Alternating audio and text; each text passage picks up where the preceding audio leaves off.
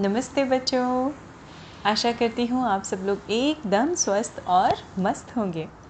आज का कहानी टाइम शुरू अब, है ना? तो आज की जो चुनी हुई कहानी आपके लिए मैं लेके आई हूँ बच्चों, वो है एक बहुत पुरानी लोक कथा अब आप पूछेंगे लोक कथा किसको कहते हैं? तो लोक कथा कहा जाता है ऐसी कहानियों को जो सालों से, हज़ारों सालों से एक पर्टिकुलर रीजन में या एक जगह पे सुनाई जाती हैं। लोग सुनाते हैं और बच्चे सुनते हैं चाव से। तो ऐसी ही एक पुरानी सी लोक कथा है, जो मैं आपको आज बताने जा रही हूँ। तो बच्चों बहुत पुराने समय की बात है। एक पति पत्नी छोटे से गाँव में रहा करते थे हस्बैंड वाइफ और वो चाहते थे कि उनको बेबी हो, यानी बच्चा हो, और बहुत कोशिशों के बाद भी, बहुत सारे पूजा, प्रार्थना जप तप करने के बाद में भी उनको बच्चा नहीं हो रहा था।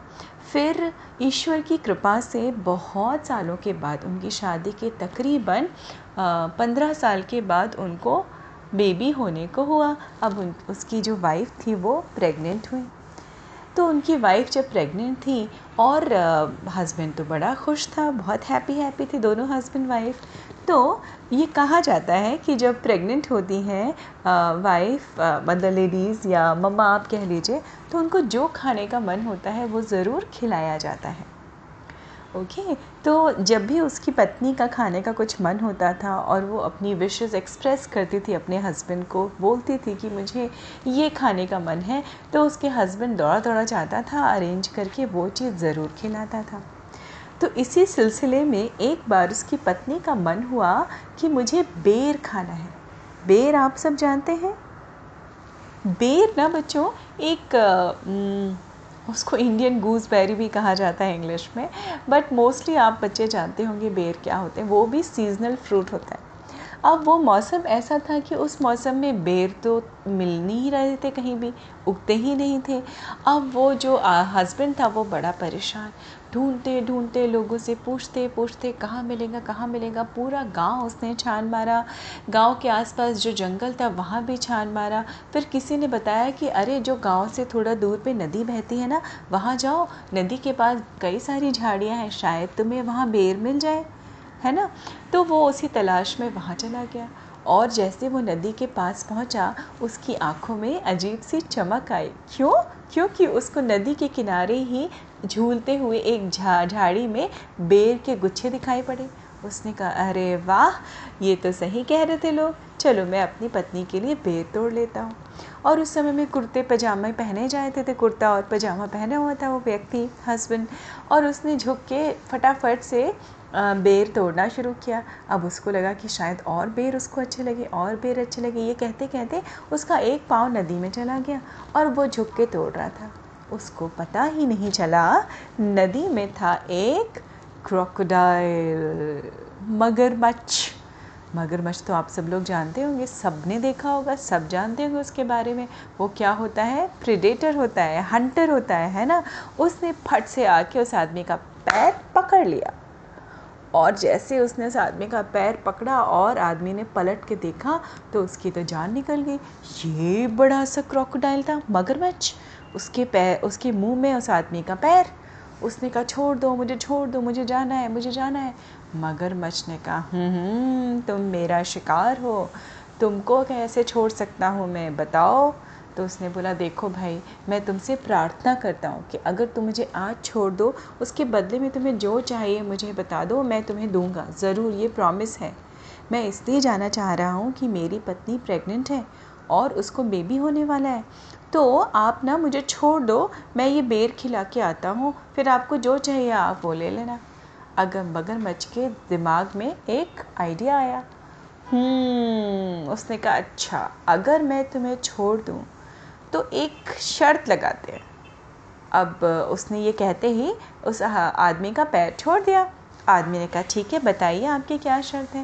उसने कहा, देखो भाई, अगर तुम्हें लड़का हुआ तो वो तुम्हारा। तुम रख लेना। लेकिन अगर तुमको लड़की हुई तो तुम्हें प्रॉमिस करना पड़ेगा, वो लड़की तुम मुझे ला के दे दोगे। मुझे तुम्हारी लड़की चाहिए। अब आदमी ने अपनी जान बचाने के लिए फटाफट से प्रॉमिस कर दिया। मगरमच्छ ने प्रॉमिस कर के हिसाब से वो अपना पानी में चला गया। वेट करने लगा कि इसको क्या होगा, देखते हैं। इधर आदमी आया, उसने बेर खिलाए, पत्नी खुश हुई। कुछ महीनों के बाद उनको बच्चा हुआ। अब जब बच्चा हुआ तो वो क्या हुआ? उसको हुई लड़की। अब लड़की के पैदा होते ही उस व्यक्ति, यानी उसके हस्बैंड के मन में पहला विचार क्या आया? ओ नो मुझे तो इसको मगरमच्छ को देना है। मैंने प्रॉमिस किया था। फिर उसके तुरंत उसके दिमाग में एक काउंटर आइडिया भी आया। उसने कहा, अरे, मैं जाऊँगा ही नहीं उस नदी पे। मगरमच्छ को कैसे पता चलेगा कि मुझे लड़की हुई या लड़का हुआ? छोड़ो हटो, मुझे नहीं डरना चाहिए। ये सोचते ही कुछ दिनों, कुछ साल बीतने लगे, लड़की थोड़ी थोड़ी सी बड़ी होने लगी। और वो अब तक भूल भी चुका था कि उसने कोई ऐसा वादा किया था क्रोकोडाइल से। इत्तेफाक से कुछ दस ग्यारह साल की जब बच्ची हो गई थी तो उसके पास क्या आया? एक गाँव में गाँव में एक बार बहुत बाढ़ आई। बाढ़ आप सब जानते हैं बच्चों बाढ़ फ्लड्स जब इतनी बारिश हुई इतनी बारिश हुई कि वो नदी का पानी उफन उफन के पूरे गाँव में भर गया। अब हुआ क्या बच्चों? हम्म, नदी के पानी जैसे गाँव में भरा नदी के पानी के साथ वो क्रोकोडाइल भी गाँव में आ गया। और उसने देखा और जैसे ही उसने उस आदमी को देखा, अब तक वो थोड़ा बुढ़ा हो चुका था। उसने जाते ही उसके घर के सामने उसके आँगन में पहुँचा और उसने कहा, लाओ, देखा तो उसकी पत्नी और उसकी बेटी और वो तीनों बैठे हुए थे। किसके ऊपर? पलंग के ऊपर चढ़ के, क्योंकि बाकी जगह तो पानी भरा हुआ था। और उस क्रोकोडाइल को देखते ही जो वो बूढ़े थे या उसके फादर जो थे लड़की के, उनको डर लग गया, दहशत होगी कि ये कैसे आ गया मेरे घर में। उसने आँखों से इशारा किया और क्रोकोडाइल ने, और वो जो फादर था लड़की का, वो पीछे की तरफ़ चला गया। और क्रोकोडाइल ने कहा अच्छा तो तुमने मुझसे किया हुआ प्रॉमिस तोड़ दिया। तुम्हारी इतनी हिम्मत। अगर तुमने अपनी लड़की को मुझे नहीं दिया तो मैं तुम तीनों को खा जाऊँगा। तुम सारे परिवार को ख़त्म कर दूँगा मैं अभी तो वो बूढ़ा जो था, वो परेशान हो गया। लड़की का फादर उसने कहा, नहीं नहीं नहीं नहीं नहीं। अरे, मैं तो सॉरी मैं तो थोड़ा इंतज़ार कर रहा था कि लड़की थोड़ी बड़ी हो जाए। क्रोकोडाइल भैया, छोटी सी लड़की से आपका क्या पेट भरता? आप देखिए कितनी बड़ी हो गई मैं प्रॉमिस करता हूँ कि मैं आपको कल ही ला के इसको दे दूँगा। थोड़ा बाढ़ का पानी नीचे चला जाए। उसने कहा, कोई बात नहीं, अब बारिश नहीं होगी और तुम इसको ला के देना। मुझे प्रॉमिस करो अपना पूरा निभाओ। उसने कहा हाँ हाँ बुढ़े ने डर के मारे प्रॉमिस कर दिया कि हाँ हाँ हाँ मैं ज़रूर बूढ़े, जो फादर थे उसके, मैं ज़रूर ला के दूँगा। एक काम करना क्रोकोडाइल भैया, अपने सिर के ऊपर थोड़ी सी मिट्टी लगाना और उसमें लोटस यानी कमल का फूल लगा लेना नदी में। ऐसे तुम एकदम स्थिर होके स्टिल होके बैठ जाना। तो जब मैं बेटी को लेके आऊँगा, उसको कमल के फूल बड़े अच्छे लगते हैं। किसको? मेरी बेटी को। उस बेटी का नाम रखा था पारिजात। तो पारिजात को कमल के फूल बड़े अच्छे लगते हैं। पारिजात जब आएगी और मैं किसी बहाने से उसको नदी के पास छोड़ के चला जाऊँगा, फिर भाई तुम्हारी ज़िम्मेदारी, तुम्हारी लड़की तो तुम्हें जो करना है करना उसका। ये सुनते ही क्रोकोडाइल हैप्पी हैप्पी अपनी नदी में वापस चला गया। एक दो दिन में बाढ़ का पानी भी कम हो गया।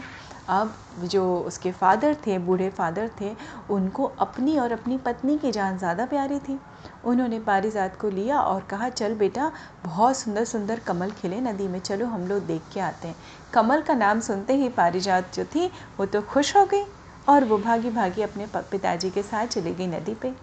जैसे ही नदी के किनारे पहुँची तो इसने क्या किया, जो उसके बूढ़े पिताजी थे, उन्होंने कहा, बेटा, तू यहीं रुक, जरा मैं अंगोछा तो लेके आऊँ? अंगोछा मतलब छोटा सा टावल टाल, कि इसमें बाँध के हम ले चलेंगे ना, कमल को? तो उसने कहा हाँ पिताजी, आप जाइए। अब पारिजात वहाँ बैठी हुई थी। अचानक उसको वो सुंदर सा कमल दिखाई पड़ा नदी के बीच में। नदी से थोड़ा सा आगे की तरफ़। तो उस, वो उसने कहा, अरे वाह, ये तो मैं तोड़ सकती हूँ। जब तक पिताजी आएँगे, तब तक मैं तोड़ लूँगी। उसने हाथ बढ़ा के जैसे ही कमल को तोड़ने की कोशिश की, वो कमल और पीछे चला गया। अब बच्ची तो बच्ची बारह तेरह साल की बच्ची, वो फिर आगे बढ़ी। करते करते वो ऐसे पानी में पहुँच गई जो उसकी वेस्ट से ऊपर कमर से ऊपर पानी था। और अचानक चिल्लाने लगी, पिताजी, मैं ऊपर आना चाहती हूँ। कहाँ चले गए आप? कहाँ चले गए? लेकिन बच्चों, उस छोटी सी बच्ची का पिताजी तो चले गए थे अपनी जान बचा के, है ना? और इधर क्रोकोडाइल ने उसको पकड़ लिया कस के और वो चिल्लाने लगी, बचाओ बचाओ बचाओ। क्रोकोडाइल ने एक नहीं सुनी और उसको खींच के पकड़ के कहाँ ले गया? नदी के दूसरी तरफ़। और उसने जाके उसको वहाँ पटका अपने मुँह से। और वो लड़की तो बहुत डरी हुई थी पारिजात। उसने कहा अरे मुझे माँ मुझे माफ़ करो मुझे माफ़ करो मुझे मत खाओ मुझे मत खाओ। क्रोकोडाइल ने ये बड़ा सा मुँह खोला और फट से बंद किया। उसने कहा हम्म, हम्म आ मेरा प्लान तो था तुम्हारा मीठा मीठा मांस खाने का लेकिन मैं सोच रहा हूँ तुम हो बड़ी प्यारी सी। और पारिजात तुम अब मेरी क्या हो? मेरी प्रॉपर्टी हो, मैंने तुम्हें प्रॉमिस में जीता है। तुम्हारे पिताजी और तुम्हारी माँ तो अपनी जान बचाने के लिए तुम्हें मेरे पास छोड़ गए थे। इसलिए मैं तुम्हें मारूँगा नहीं, लेकिन अब से तुम मेरे इस नदी के इस किनारे गुफ़ा में रहोगी, मेरी गुफ़ा में। और पारिजात तो घबरा गई थी। वो ग्यारह बारह साल की बच्ची, वो घबरा गई। लेकिन वो क्या थी? बड़ी अक्लमंद थी बच्चों। पारिजात ने सोचा, अब मेरे पास तो कोई ऑप्शन है नहीं, क्योंकि आसपास बहुत सारे क्रोकोडाइल्स थे। उसने सोचा, मैं अगर भागने की कोशिश करूँगी तो भी मारी जाऊँगी। तो वो चुपचाप उसी गुफ़ा में रहने लगी। उस गुफ़ा में अकेले रहती थी वो। थोड़े थोड़े से गाने गाया करती थी। धीमे धीमे उसने अपना मन बहलाना शुरू कर दिया। फिर क्या होता था? क्रोकोडाइल उसको तरह तरह के फ्रूट्स ला के खिलाता था, वो खाना खाती थी और मन ही मन सोचती थी कि शायद मेरे मेरे पिताजी से ये क्रोकोडाइल ही अच्छा है। इसने मुझे मारा तो नहीं? ये मुझे खाना खिलाता है। ये कभी कभी क्या करता था? क्रोकोडाइल जो राहगीर आते थे, उनका सामान वामान भी वो कभी खा लेता था तो उनका सामान ला के इसको दे देता था। तो इसके पास कपड़े भी थे, इसके पास जेवर भी थे, है ना? वो धीमे धीमे वहीं पे एक थोड़े से हैप्पी स्पेस बना के रहने लगी। क्योंकि आप बच्चे तो ऐसे ही होते हैं, है ना? जहाँ रहते हैं, वहाँ एकदम खुशी खुशी रहने लगते हैं। बहरहाल थोड़े से साल बीत गए।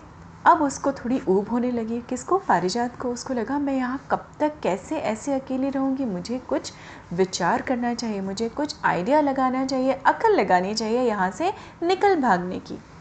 अब क्या हुआ? पास में ही मक्के के खेत थे। मक्के जानते हैं बच्चों? मेज़ जिसको कहा जाता है भुट्टे भुट्टे आप सबने देखे होंगे। तो भुट्टों के ऊपर एक गोल्डनिश कलर के कुछ बाल जैसे होते हैं ना बच्चों, सॉफ्ट सॉफ्ट से। तो भुट्टे के खेत में जब कटाई हो रही थी तो वो हवा से उड़ के बहुत सारे बाल उसकी गुफा के पास आके इकट्ठे हो गए थे। ये देखते ही पारिजात के मन में एक आइडिया आया। उसने क्या किया? अपने आइडिया को फटाफट एग्जीक्यूट किया। उसने एक दिन सुबह सुबह जब क्रोकोडाइल हंटिंग के लिए गया हुआ था, उसने वो पूरी मिट्टी उठा के गीली गीली अपने शरीर पे लगाई और वो सारे बाल अपने बालों पे चिपका लिए मिट्टी के द्वारा, मिट्टी के सहायता से और चिपका के वो एकदम कैसी बन गई? Brown lady with lots of golden hair अब जैसे वो जाने लगी, उसने कहा, ये सही आइडिया है। जैसे वो जाने लगी, थोड़ी दूर पहुँची, तभी क्रोकोडाइल आ गया उसने कहा, कौन हो तुम? कहाँ जा रही हो? कहाँ से आ रही हो?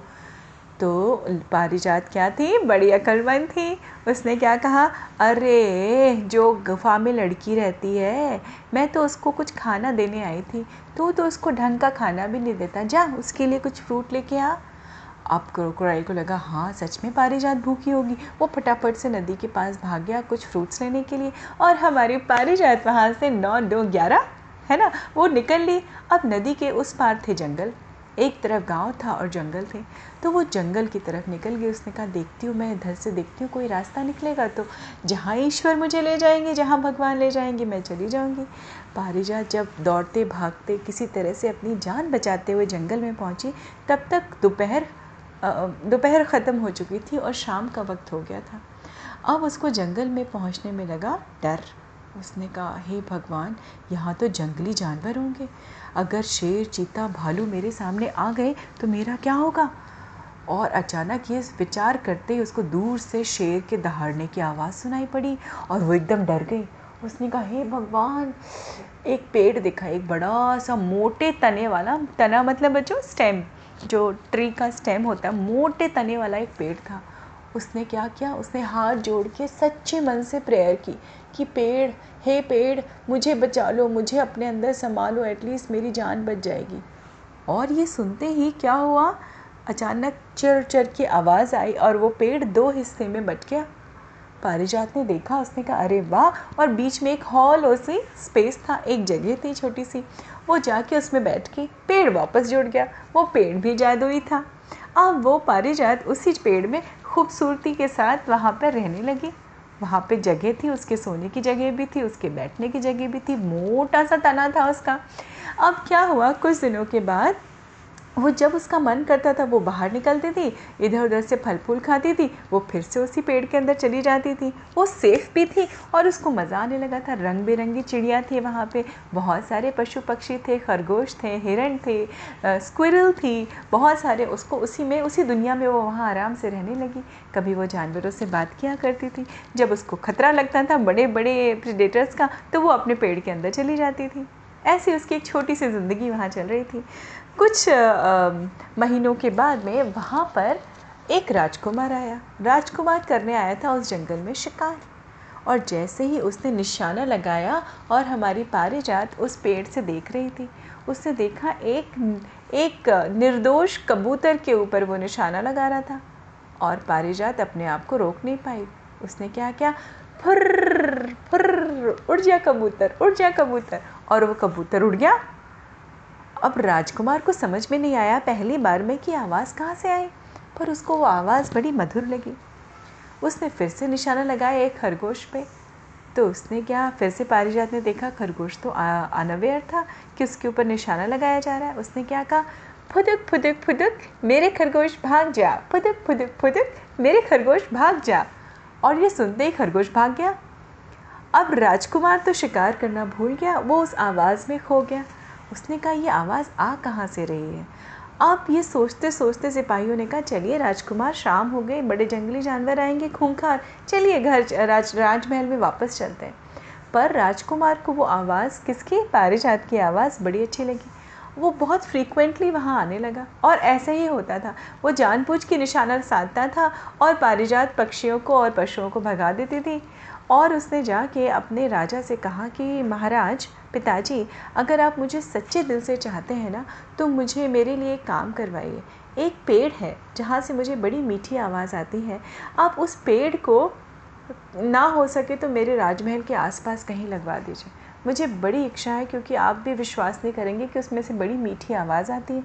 कोई बहुत मीठी आवाज़ में लड़की मुझसे बात करती है। राजा तो राजा और पिता भी थे। तो उनको लगा कि मुझे अपने बच्चे की इच्छा पूरी करनी चाहिए। उन्होंने फटाफट सहायता से, मज़दूरों की सहायता से उस पेड़ को पूरा उखड़वाया और उखड़वा के राजमहल के पास वाले गार्डन में लगवा दिया।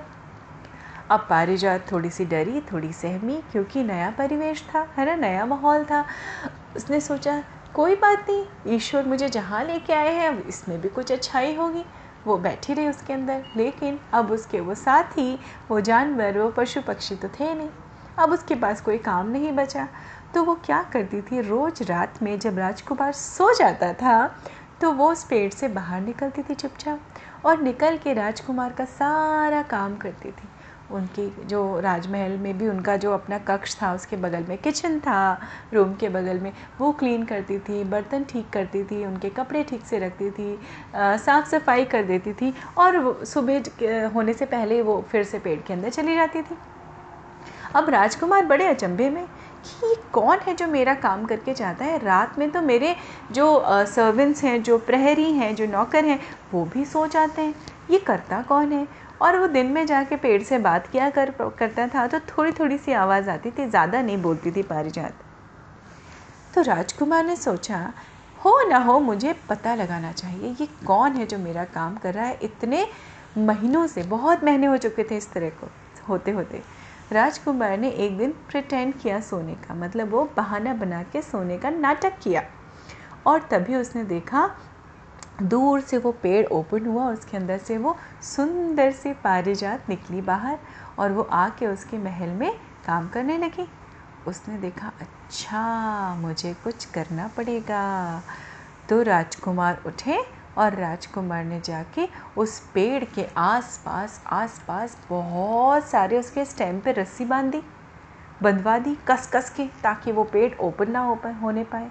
पारिजात को तो पता ही नहीं था। वो अपना काम करके हैप्पी हैप्पी जब लौटी तो उसने पेड़ को देखा, उसने कहा, अरे, अब मैं क्या करूँ? अब मैं कहाँ रहूँ?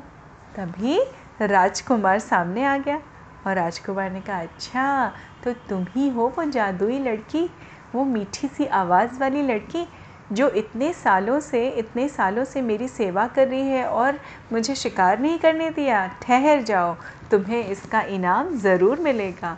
अब पारिजात थोड़ी सहमी, थोड़ी डरी, लेकिन थोड़ी सी अक्लमंद भी थी तो वो मुस्कुराने लगी।